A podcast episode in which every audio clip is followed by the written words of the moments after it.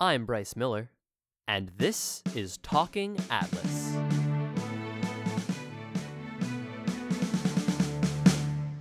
Hello, everyone, and welcome back to Talking Atlas.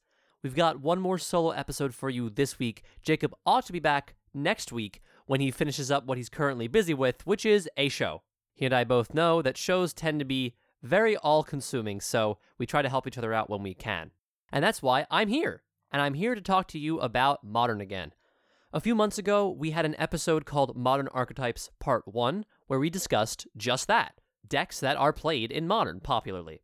We also discussed some modern metagame and format defining cards. A quick review of the archetypes we discussed last time. First, there's Affinity, which is an artifact aggro deck, floods the board very quickly.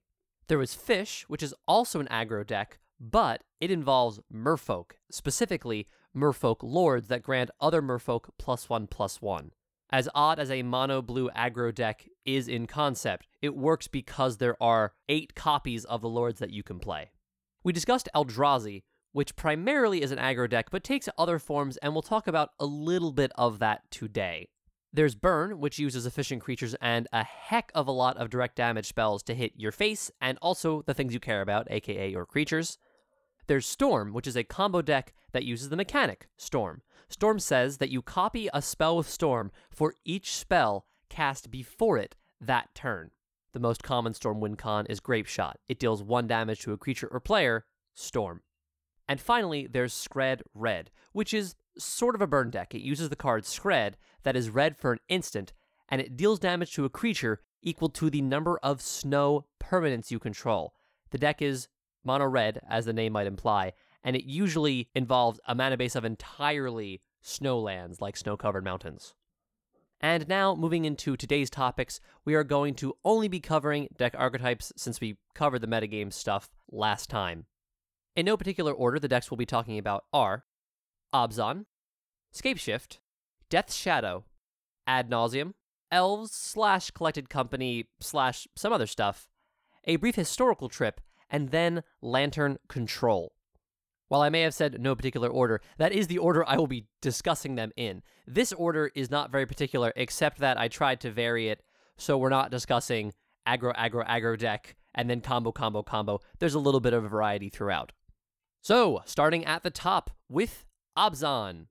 Abzan decks are very firmly what is termed a mid range deck, and the name is fairly self explanatory. An aggro deck tries to kill you really quickly, usually with small efficient creatures. Or, I guess, large efficient creatures, it depends on the deck. A control deck is playing to the long, long, long game. It is trying to stop your most powerful spells, trying to use fewer of its spells and less mana to deal with more of your spells that you spent more of your mana on. Mid range decks fall somewhere in between. A staple of mid range decks that also show up in a number of other archetypes are cards like Thoughtseize and Inquisition of Kozilek.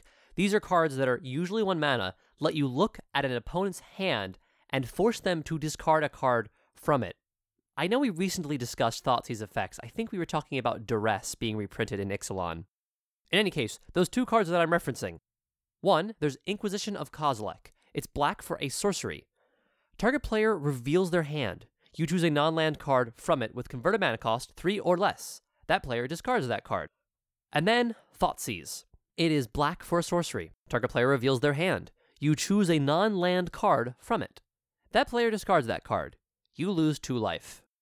These are far and away the two most common hand disruption spells that show up in Modern. I suppose occasionally you might see Duress, which forces your opponent to discard a non creature, non land card. But these tend to be straight up better. Thoughtseize is any non land card at the cost of some lost life. Inquisition is converted mana cost 3 or less, which is really most cards in Modern. Very few decks prominently feature cards that have a higher CMC than that. There certainly are, don't get me wrong. But Inquisition of Kozilek will hit most cards and doesn't have a downside of life loss. I would venture to say that Inquisition of Kozilek is even more useful in an Abzan deck because being very mid rangey, the middle of the game is where you have the best board presence, and therefore are best able to deal with the things your opponent has. My mid range is hopefully just better than your mid range. One of the big draws of Abzan is its fantastic suite of removal. Examples of Abzan removal include Fatal Push, black for an instant, destroy target creature if its converted mana cost is 2 or less, and it has Revolt. Destroy that creature if it has a converted mana cost of 4 or less instead, if a permanent you control left the battlefield this turn. Fatal Push was printed in Aether Revolt, so very recently, and it's one of the more recent cards to shake up the modern metagame in a form. It was oft discussed that a lot of colors have efficient 1 mana removal. Red has modern defining card, Lightning Bolt, red for an instant that deals 3 damage to a creature or player. White has a card that is also in this deck, Path to Exile. White for an instant, exile target creature. Its controller may search their library for a basic land card, put that card onto the battlefield tapped, then shuffle their library. Even green has awesome artifact and enchantment removal, like Nature's Claim, which is green for an instant. It destroys an artifact or enchantment, and its controller gains 4 life. And more recently, there's a card, Natural State. Doesn't show up quite as often, but it's green for an instant. Destroy a target artifact or enchantment with converted mana cost 3 or less. Fatal Push was the first reasonably balanced, reasonably playable black one drop piece of removal. And it's made even better by the fact that fetch lands are a staple in modern. We talked about fetch lands some last time. Quick reminder the fetch lands that I'm referring to are lands of the form of tap, pay one life, sacrifice them, search your library for a blank or blank, put it onto the battlefield, and then shuffle your library. The blank or the blank being two basic land types. For example, Windswept Heath is a fetch land that will search for a forest or a plains. The main draw of fetch lands is that you don't need to get a basic forest or plains, you can also get a typed dual, like the shock lands, which have two land subtypes and enter the battlefield tapped unless you pay two life. Having fetch lands or indeed any land that sacrifices itself, is an excellent way to guarantee a revolt trigger in modern when you need it to kill something bigger than converted mana cost 2. That's not to say that every deck with Fatal Push is going to rely on fetch lands, but many of them do.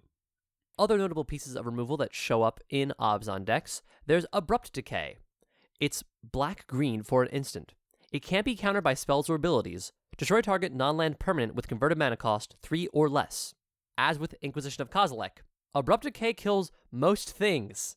And being able to destroy a non-land permanent is crazy flexible. The last piece of removal I'll mention, which shows up in many decks besides Abzan, even in decks that don't have black, is Dismember.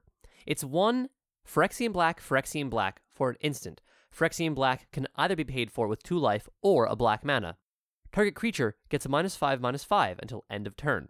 Dismember has been known to show up in decks like Merfolk as a piece of very powerful removal, so long as you're willing to pay a single generic mana and 4 life. Abzan decks often use the one planeswalker that is extraordinarily popular in modern, and that's Liliana of the Veil. It's one black black for a planeswalker Liliana. She enters the battlefield with three loyalty counters. Her plus one is that each player discards a card. Minus 2, target player sacrifices a creature. Minus 6, separate all permanents target player controls into two piles.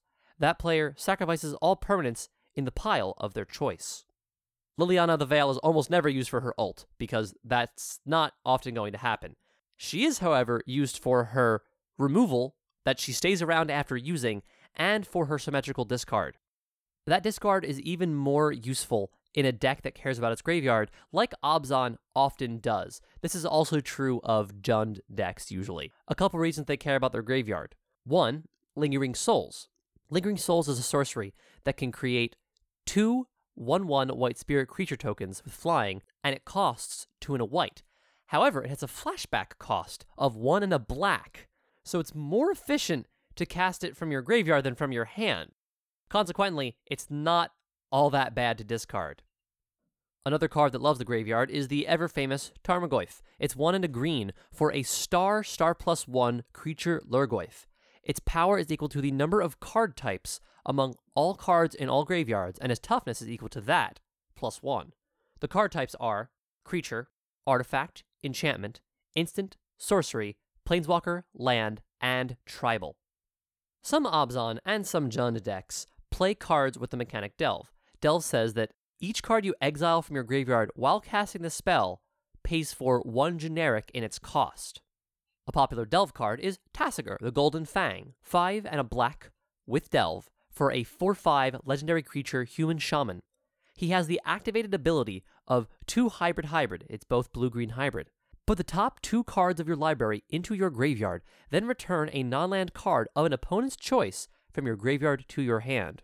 With Delve, Tasigur can be a very efficient creature coming out way earlier than he has right to, and then he grants you card advantage that fills your graveyard.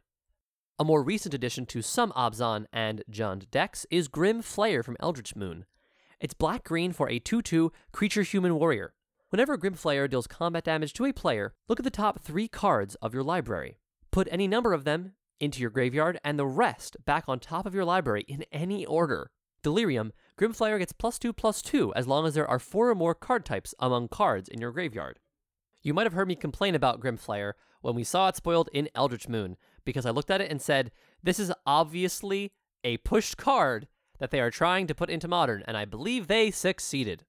The final card that I will discuss in Abzan decks is the Scourge of Khans of Tarkir Standard, Siege Rhino. Siege Rhino is one white, black, green for a creature Rhino. It's a 4 5 with trample, and when it enters the battlefield, each opponent loses 3 life, and you gain 3 life. Much like Grim Flayer, it's pretty straightforward to see how Siege Rhino is just good. There's the common rule, usually used for limited, called the vanilla test, and it's saying if a creature's power and toughness are equal to its mana cost, it's fine. A 4 4 for 4, a 3 3 for 3, a 2 2 for 2. This is a 4 5 for 4. Alright, that's fine. It has a keyword. That's pretty good. Also, you guaranteed deal 3 and gain 3. It's simple, it's not very exciting, which is why it was on my least favorite cards list for Khans of Tarkir. It's good. Okay, I spent way longer on Abzan than I expected to, so let's move on to the next deck. Titan Shift or Scape Shift, depending on who you ask. The deck has morphed a little bit, which I think is why the change in name has happened. Titan Shift decks rely on a land called Valakut, the Molten Pinnacle, as their primary kill condition. It's a land, it enters the battlefield tapped, it taps for red, and Whenever a mountain enters the battlefield under your control, if you control at least five other mountains, you may have Valakut the Molten Pinnacle deal 3 damage to target creature or player, so it turns your mountains into lightning bolts. The primary quote unquote combo card in this deck is the card Scape Shift. It's 2 green green for a sorcery. Sacrifice any number of lands. Search your library for that many land cards, put them onto the battlefield tapped, then shuffle your library. Envision for me, if you would, you have seven lands. You tap everything. You cast Scape Shift. You sacrifice all of your lands. You fetch Valakut and six mountains. Remember that Valakut says you must control at least five other mountains to trigger it. When Scape Shift resolves, you will have had six mountains enter the battlefield with the Valakut all simultaneously. Since mountains enter the battlefield, Valakut will trigger. It will ask itself, are there at least five other mountains? The answer is yes. They all came in at once. That means that scape shifting off of a Valakut will let you deal 18 damage, potentially 18 damage right to someone's face. This being modern, people will often lose a little bit of life by the time you get to scape shift, whether it's from a fetch land, whether it's from a shock land. Heck, maybe you just hit them with Sakura Tribe Elder, which is one in a green for a 1 1 creature snake shaman. You can sacrifice him to search your library for a basic land card, put it onto the battlefield tapped, and shuffle your library. Scapeshift decks play a couple of basic mountains, but also tend towards having some non basic mountains, like Cinder Glade, which is a land mountain forest. It enters the battlefield tapped unless you control two or more basic lands. There's also Stomping Ground. It's a land of types mountain forest, as it enters the battlefield, you may pay 2 life. If you don't, it enters the battlefield tapped. The reason for the Titan shift in some names for this deck is the card Primeval Titan. It's 4 green green for a 6 6 creature giant. It has trample. When it enters the battlefield or attacks, you may search your library for up to two land cards, put them onto the battlefield tapped, then shuffle your library. Besides this being a pretty efficient large creature that swings in, it can fetch you your Valakuts. It can fetch you your mountains. Other notable cards in this deck are ramp spells. Because for one, if you have Valakut out, ramp spells will help you get it online sooner. And if you don't, ramp spells will help you reach the seven land critical mass that is needed to usually kill someone off of escape shift. I already described Sakura Tribe Elder. There's Farseek, which is one in a green for a sorcery. Search your library for a plains, island, swamp, or mountain card and put it onto the battlefield tapped, and then shuffle your library. There's Search for Tomorrow, in a green for a sorcery. Search your library for a basic land card, put it onto the battlefield, then shuffle your library. Or it has Suspend for green, which means rather than cast the card, you can exile it with two time counters if you pay green. At your upkeep, you remove a time counter. When the last time counter is removed, you cast it for free. Well, sort of free. You already paid a cost with a little bit of mana and time. Notably, the land does not enter tapped, so it's pretty efficient to have this turn 1 and get an extra land turn 3. A more recent addition to a few Titan Shift decks is the Planeswalker Chandra, Torch of Defiance.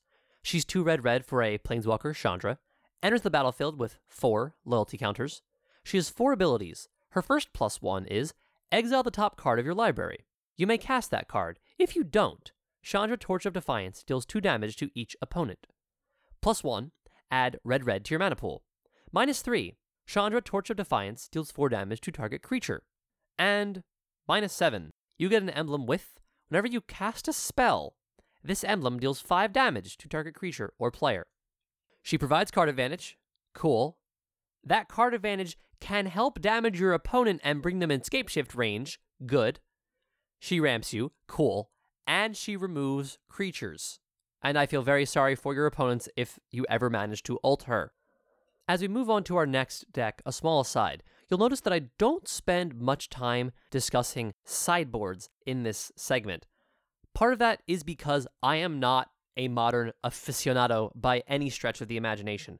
I like modern, I enjoy following modern. I think that I can speak intelligently about what decks generally do, and I can certainly read you cards. But sideboarding is an art. Many would argue that sideboarding is the most important part of modern because it's the margins. It's where you push ahead of a deck that you otherwise wouldn't be able to.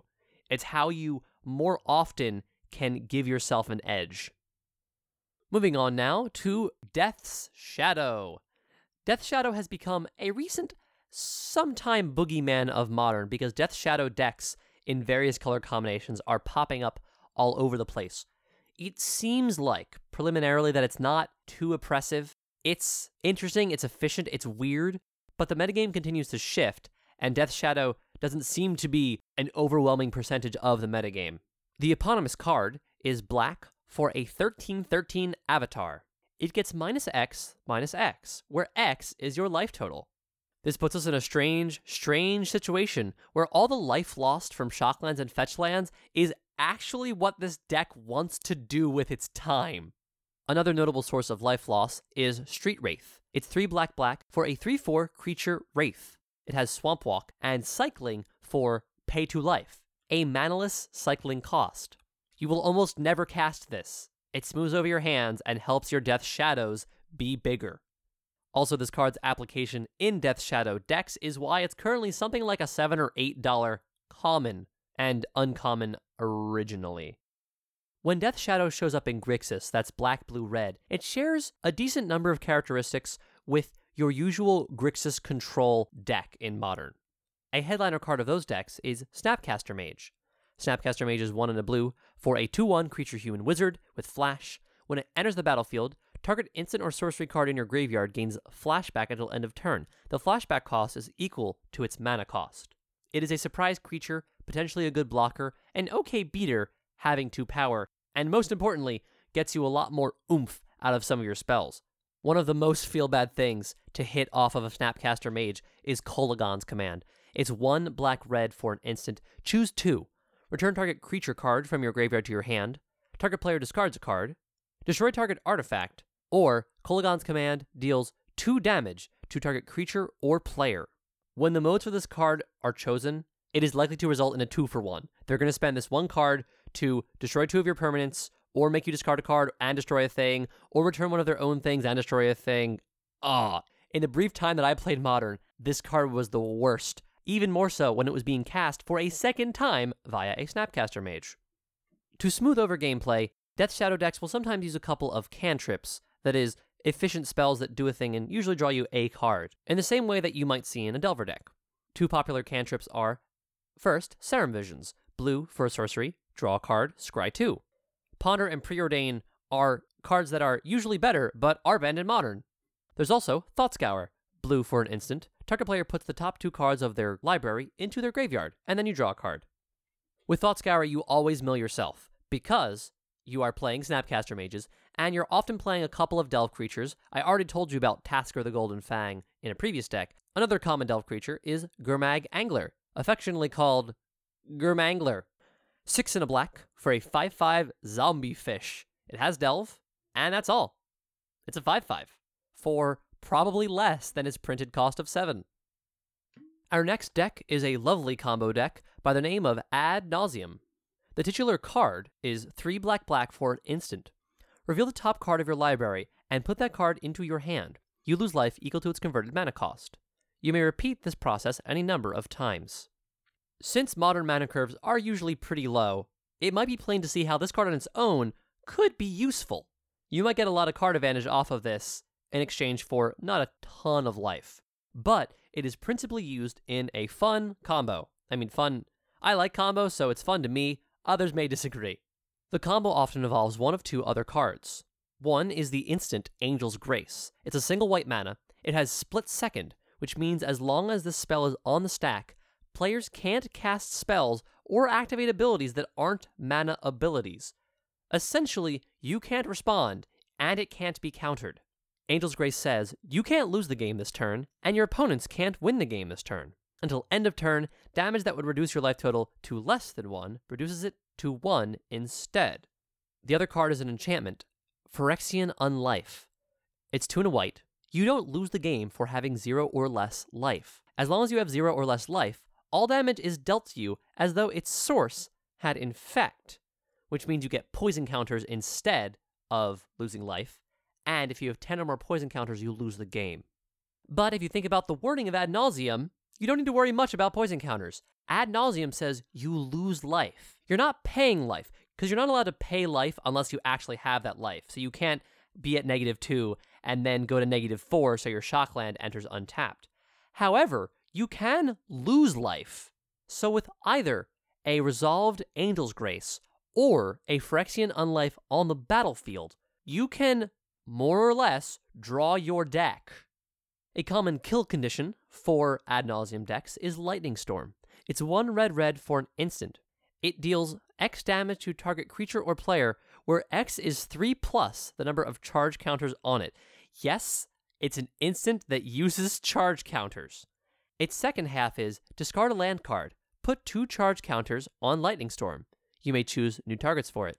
Any player may play this ability, but only if Lightning Storm is on the stack. I'm always amused to see cards that refer to the stack. Very few do. This does mean that your opponent can redirect it, but if you just drew your deck, you have all of your lands in your hand. So you can cast it, you can discard a land card to make it do two more damage and retarget it.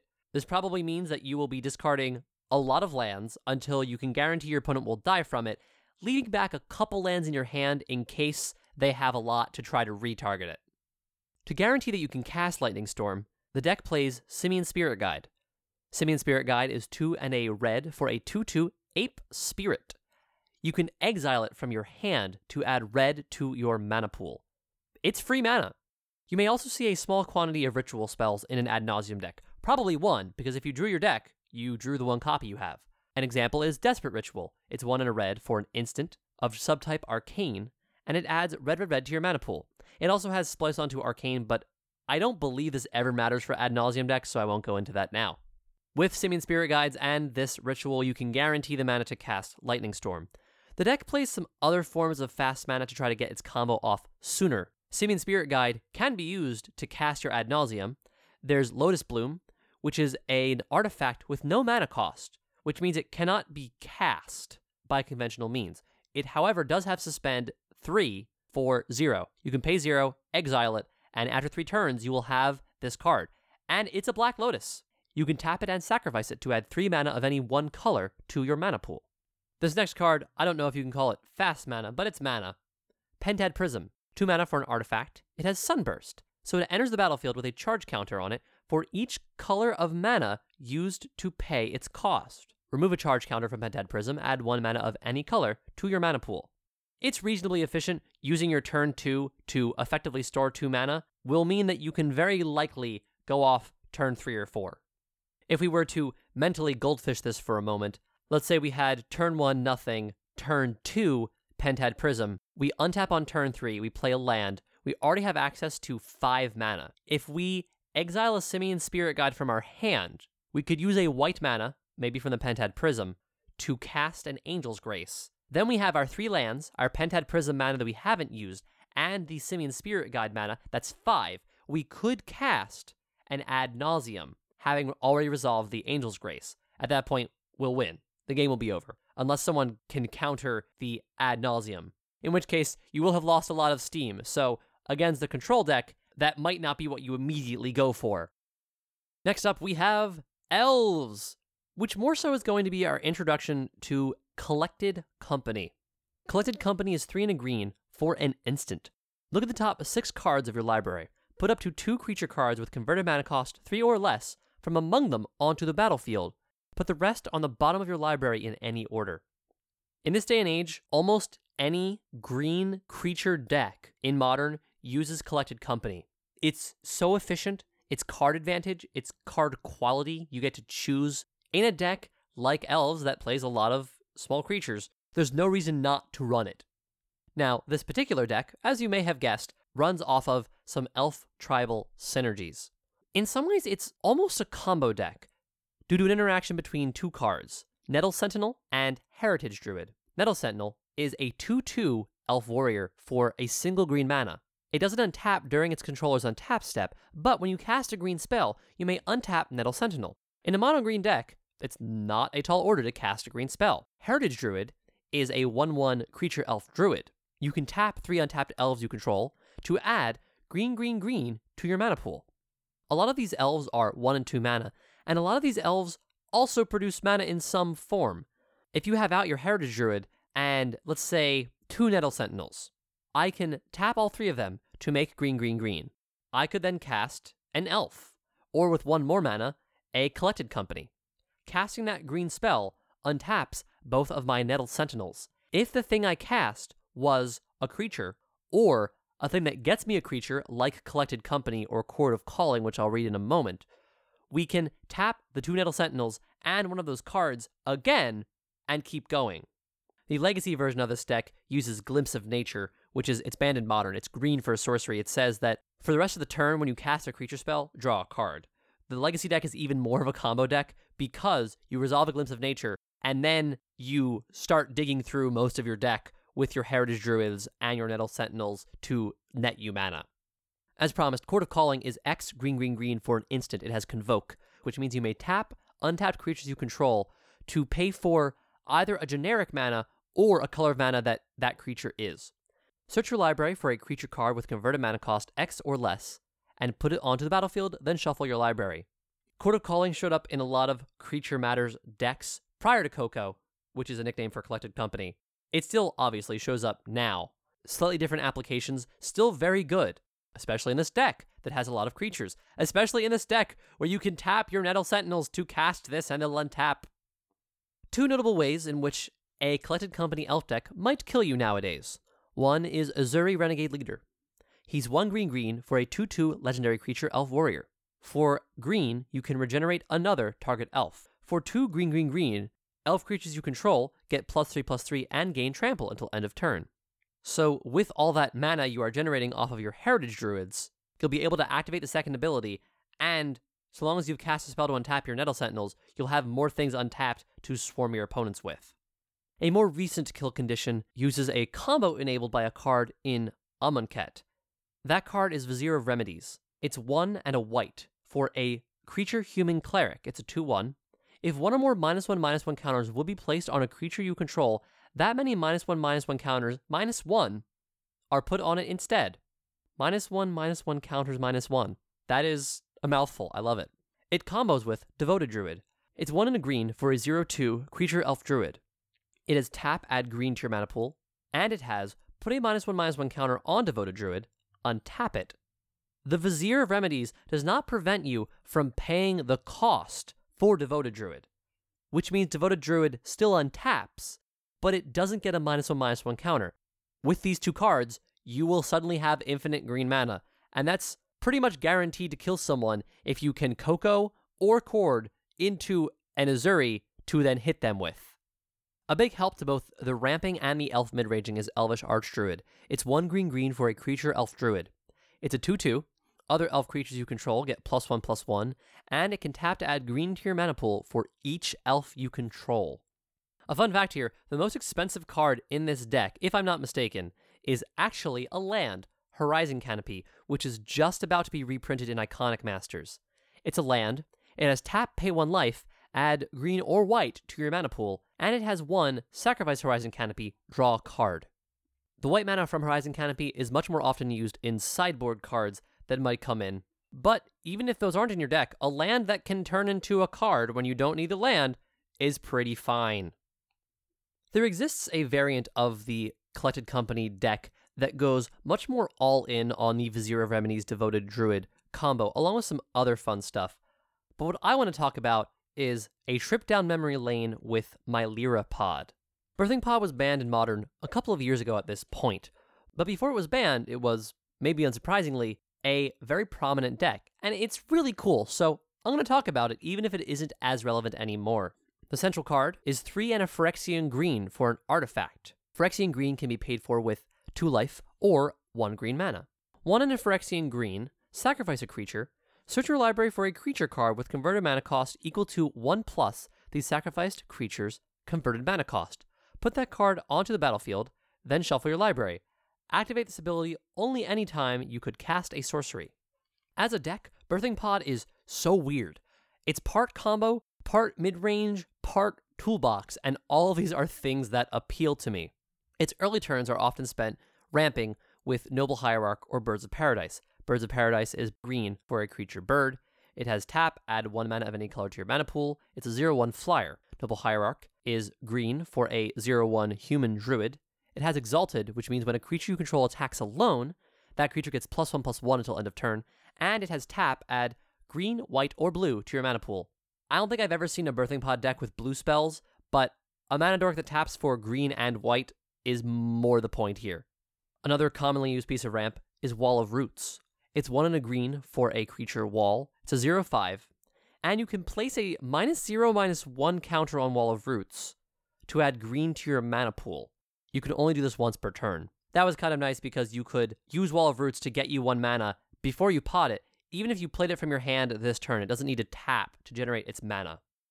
A unique element of a pod deck is an increased need to build a creature converted mana cost curve. Usually, modern wants to have a low curve, as we've discussed, and this deck isn't necessarily that different, but you need to think about the ratios of certain converted mana costs to other converted mana costs. How many two drops do I have? Do I have a lot? Do I have a lot because I have three drops that I want to pod into?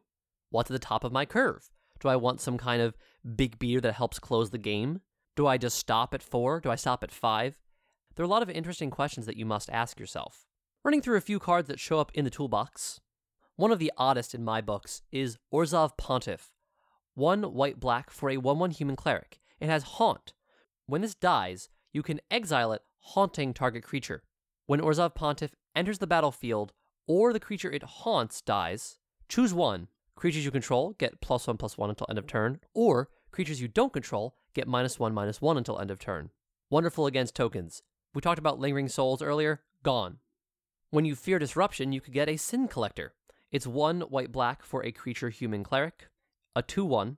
When it enters the battlefield, target opponent reveals their hand. You choose an instant or sorcery card from it and exile that card. For artifact and enchantment removal, there's Reclamation Sage, two and green for a 2 1 elf shaman. When it enters the battlefield, you may destroy target artifact or enchantment. For recursion, there's Eternal Witness, which is one green green for a 2 1 human shaman. When it enters the battlefield, you may return target card from your graveyard to your hand. And finally, for graveyard hate, we've got Scavenging Ooze. one and a green for a 2 2 creature ooze. Green, exile target card from a graveyard. If it was a creature card, put a plus one plus one counter on Scavenging Ooze and you gain one life. Every card I just listed off, and some others that I didn't, show up as one ofs in a Birthing Pod deck because you don't need to draw them usually. You actually don't want to draw them. You want them to be in your deck, and if you need them, you can fetch them. This let Birthing Pod decks do the kind of thing that would normally only be doable via sideboarding situational responses. The deck can win with some good old fashioned mid ranging. It does play Siege Rhino that we talked about earlier. It has Restoration Angel, 3 and a white for a creature angel. It's a 3 4 with flash and flying. When it enters the battlefield, you may exile target non angel creature you control, then return that card to the battlefield under your control. It can re retrigger enter the battlefield effects, like Siege Rhino. It can help save a creature from removal. It's very flexible. Probably the most common win condition in a lot of these pod decks, and the reason it's referred to as Melira Pod, is Melira Sylvok Outcast. Melira is one in a green for a legendary creature, Human Scout. You can't get poison counters. Creatures you control can't have minus one minus one counters placed on them. Creatures your opponents control lose infect. With Melira out, your creatures won't have minus one minus one counters placed on them, and that matters if they have persist. Persist says if this creature dies and it did not have a minus one minus one counter on it, return it to the battlefield under its owner's control with a minus one minus one counter. If Pod were suddenly unbanned, you could presumably also use Vizier of Remedies in this deck. But there are certain rules and interactiony reasons that Melira doesn't allow Devoted Druid to generate infinite mana because she says, no, it's not that the minus one minus one counters you place get reduced. You can't place them. So you're not even allowed to do the thing that untaps Devoted Druid. Another one of in the Birthing Pod deck is Murderous Redcap. It's two black red black red, that's hybrid, for a 2 2 Goblin Assassin. When it enters the battlefield, it deals damage equal to its power to target creature or player. If you have out Melira and a sacrifice outlet like, say, Viscera Seer, which is black for a creature, it's a 1 1, sacrifice a creature to scry 1, you can deal infinite damage to a player. Or if you use the creature Kitchen Finks that has persist and gains 2 life when it enters, you'll gain infinite life, which won't stop all decks, but will stop most decks. The final deck I will discuss today is Lantern Control, which I think is hilarious so long as I don't need to play against it. Lantern Control is a great example of a deck where the components of it existed. It wasn't as though there was a new card printed that people immediately said, hey, this thing can be a deck now. Someone figured out that this deck could exist. The central card is Lantern of Insight. It's one for an artifact. Each player plays with the top card of their library revealed. Tap, sacrifice Lantern of Insight, target player shuffles their library. The ability to see what your opponents have on top of their library is pretty powerful so long as you have cards that can do something about it. Cards like Codex Shredder. It's one mana for an artifact. Tap, target player puts the top card of their library into their graveyard. And it has 5 tap, sacrifice Codex Shredder, return target card from your graveyard to your hand. Other cards that deal with the tops of library. Ghoulcaller's Bell, 1 for an artifact. Tap, each player puts the top card of their library into their graveyard. And there's Pyxis of Pandemonium, 1 mana for an artifact with tap, each player exiles the top card of their library face down, and you can pay 7 and tap it to go turn face up all the cards and then put all permanents onto the battlefield. But you're not doing that. You're just doing this to exile cards from their library. So, what you have here is a bizarre, bizarre control deck that does minimal to no countering of cards, might do some thought seizing, some Inquisition of Kozilek to get rid of things from your hand, but primarily it's looking at what you're going to draw and ensuring that you draw nothing of value. I personally find this fascinating. And with all that together, we have one very tired Bryce, but one very thorough sequel to our Modern Archetypes series.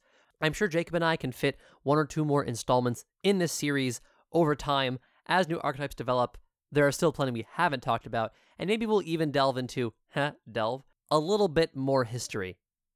If you would care to get in touch with me, you can find me on Tumblr as Walking Atlas or on Twitter as Walking underscore Atlas. You can contact Jacob anywhere you find the name Phrawger, that's P H R A W G E R, on Twitter, on Tumblr, and probably as a one of in a Birthing Pod deck. Feel free to email us at info at opalnebula.com. For more Talking Atlas, find us on iTunes, Google Play, and our website, opalnebula.com. We have a couple of exciting things in the pipes. I'll keep you folks updated about that. It will be public before too long. And finally, if you have enjoyed what you've heard today, please consider finding us on Patreon at patreon.com slash talkingatlas. Thank you all for joining us on this rare foray into modern, and until next time, happy planeswalking.